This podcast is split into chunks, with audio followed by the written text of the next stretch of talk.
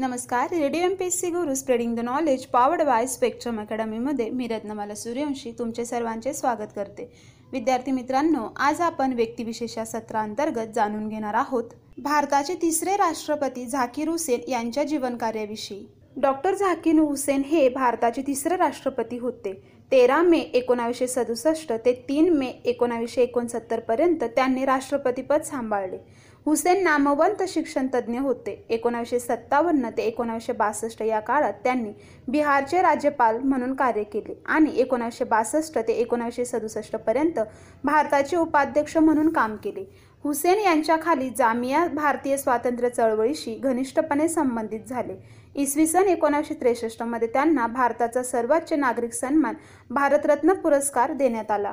Doctor Zakir Hussain यांचा जन्म आठ फेब्रुवारी अठराशे सत्त्याण्णव हैदराबाद भारत येथे झाला. विद्यार्थी मित्रांनो जाणून घेऊया डॉक्टर झाकीर हुसेन यांचे प्रारंभिक जीवन.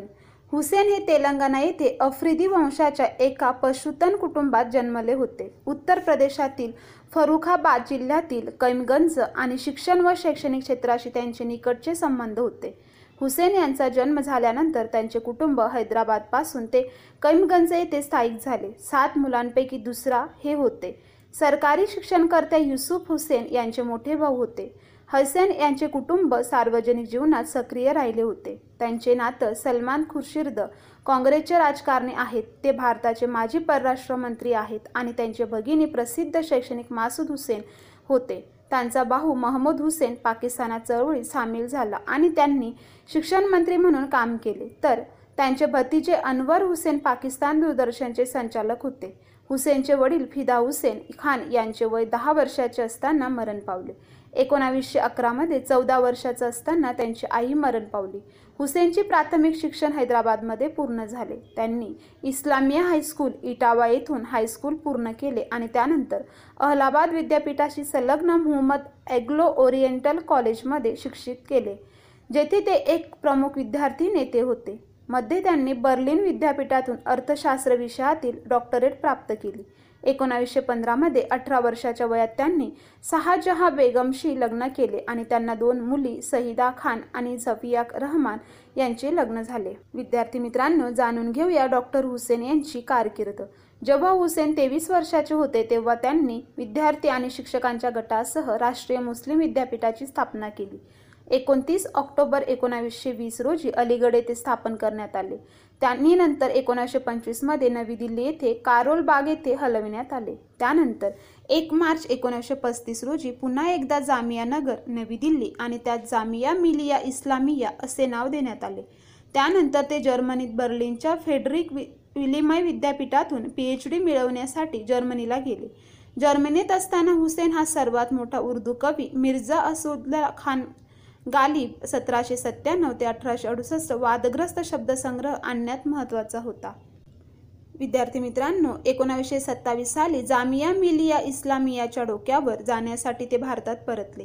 पुढच्या एकविसाव्या वर्षी त्यांनी ब्रिटिश सरकारच्या स्वातंत्र्यासाठी भारताच्या संघर्षाने घट्ट सहभाग घेतलेल्या संस्थेला शैक्षणिक आणि व्यवसास्थापिके नेतृत्व प्रदान केले आणि महात्मा गांधी व हकीम अजमल खान यांच्या वतीने वस्तुनिष्ठ शिक्षणासह प्रयोग केले. या काळात त्यांनी भारतात शैक्षणिक सुधारणांच्या हालचाली करून स्वतःला गुंतवून ठेवले आणि विशेषतः त्यांच्या जुन्या अल्पा माद्रुक मुहम्मद ॲग्लो ओरिएंटल कॉलेज च्या कार्यात सक्रिय होते. या कालखंडात हुसेन आधुनिक भारतातील प्रमुख शैक्षणिक विचारवंत आणि व्यावसायिकांपैकी एक म्हणून उभ्या राहिल्या. जामिया यांना आपल्या प्रतिकूल परिस्थितीमध्ये बलिदान देण्यासाठी आणि अनधिकृत प्रयत्नामुळे मोहम्मद अली जिन्नासारखे त्यांचे राजकीय प्रतिस्पर्ध्यांचे कौतुक झाले. भारत स्वातंत्र्यानंतर लवकरच हुसेन अलीगड मुस्लिम विद्यापीठाचे कुलगुरू म्हणून सहमत झाले आणि पाकिस्तानच्या निर्मितीच्या चळवळीतील शिक्षक आणि विद्यार्थ्यांचा एक विभाग सक्रियपणे सक्रिय झाल्यामुळे भारत विभागीय काळात प्रयत्न करण्याचा सामना करीत होता.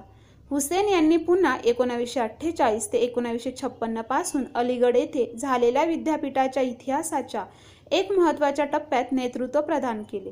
कुलगुरू म्हणून आपला कार्यकाल पूर्ण झाल्यावर लवकरच एकोणीसशे सत्तावन्नमध्ये त्यांनी भारतीय संसदेच्या उच्च सदस्यांचे सदस्य म्हणून नामांकन केले. एकोणीसशे सत्तावन्नमध्ये त्यांनी बिहार राज्यपाल म्हणून राज्यसभेवर पदार्पण केले. विद्यार्थी मित्रांनो एकोणावीसशे सत्तावन्न ते एकोणावीसशे बासष्ट या काळात बिहारचे राज्यपाल म्हणून काम केले. नंतर एकोणावीसशे बासष्ट ते एकोणावीसशे सदुसष्ट पर्यंत भारताचे दुसरे उपाध्यक्ष म्हणून हुसेन यांनी तेरा मे एकोणावीसशे सदुसष्ट रोजी भारताचे राष्ट्रपती म्हणून निवडून आले. त्यांच्या उद्घाटन भाषणात त्यांनी सांगितले की संपूर्ण भारत त्यांचे घर होते आणि त्यांचे सर्व लोक त्यांचे कुटुंब होते. शेवटच्या दिवसात बँकांचे राष्ट्रीयकरण करण्याचा मुद्दा मोठ्या प्रमाणावर वादविवाद करीत होता. नऊ ऑगस्ट एकोणावीसशे एकोणसत्तर रोजी हा विधेयक मोहम्मद हियातुल्ला यांच्याकडून राष्ट्रपतींच्या सहमतीला प्राप्त झाला. आपल्या अध्यक्षपदीच्या काळात जकीर हुसेन यांनी हंगेरी युग्लोस्विया आर आणि नेपाळ येथे चार राजकीय भेटी केल्या.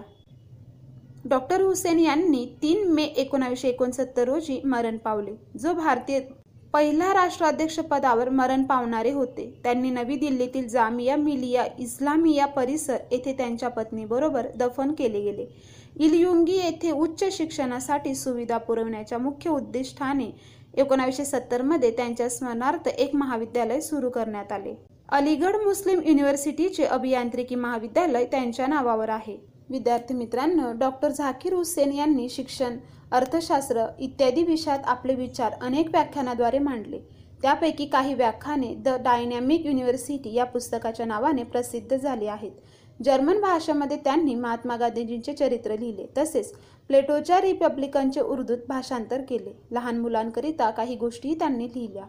स्फटिकांचा आणि चित्रविचित्र खड्ड्यांचा संग्रह करणे हा झाकीर हुसेन यांचा आवडता छंद होता. ते ग्रंथप्रेमी होते व त्यांचे ग्रंथालय नवनव्या ग्रंथांनी नेहमी भरलेले असे. एक नेमस्त चारित्रवान व शिक्षणतज्ञ असा राष्ट्रीय मुस्लिम नेता म्हणून त्यांचे कार्य महत्त्वाचे आहे. विद्यार्थी मित्रांनो अशा प्रकारे आता आपण डॉक्टर झाकीर हुसेन यांच्या जीवनकार्याविषयी थोडक्यात जाणून घेतले. तर आता आपण इथेच थांबूया. तोपर्यंत तुम्ही ऐकत राहा radio M P C Guru spreading the knowledge powered by Spectrum Academy. धन्यवाद.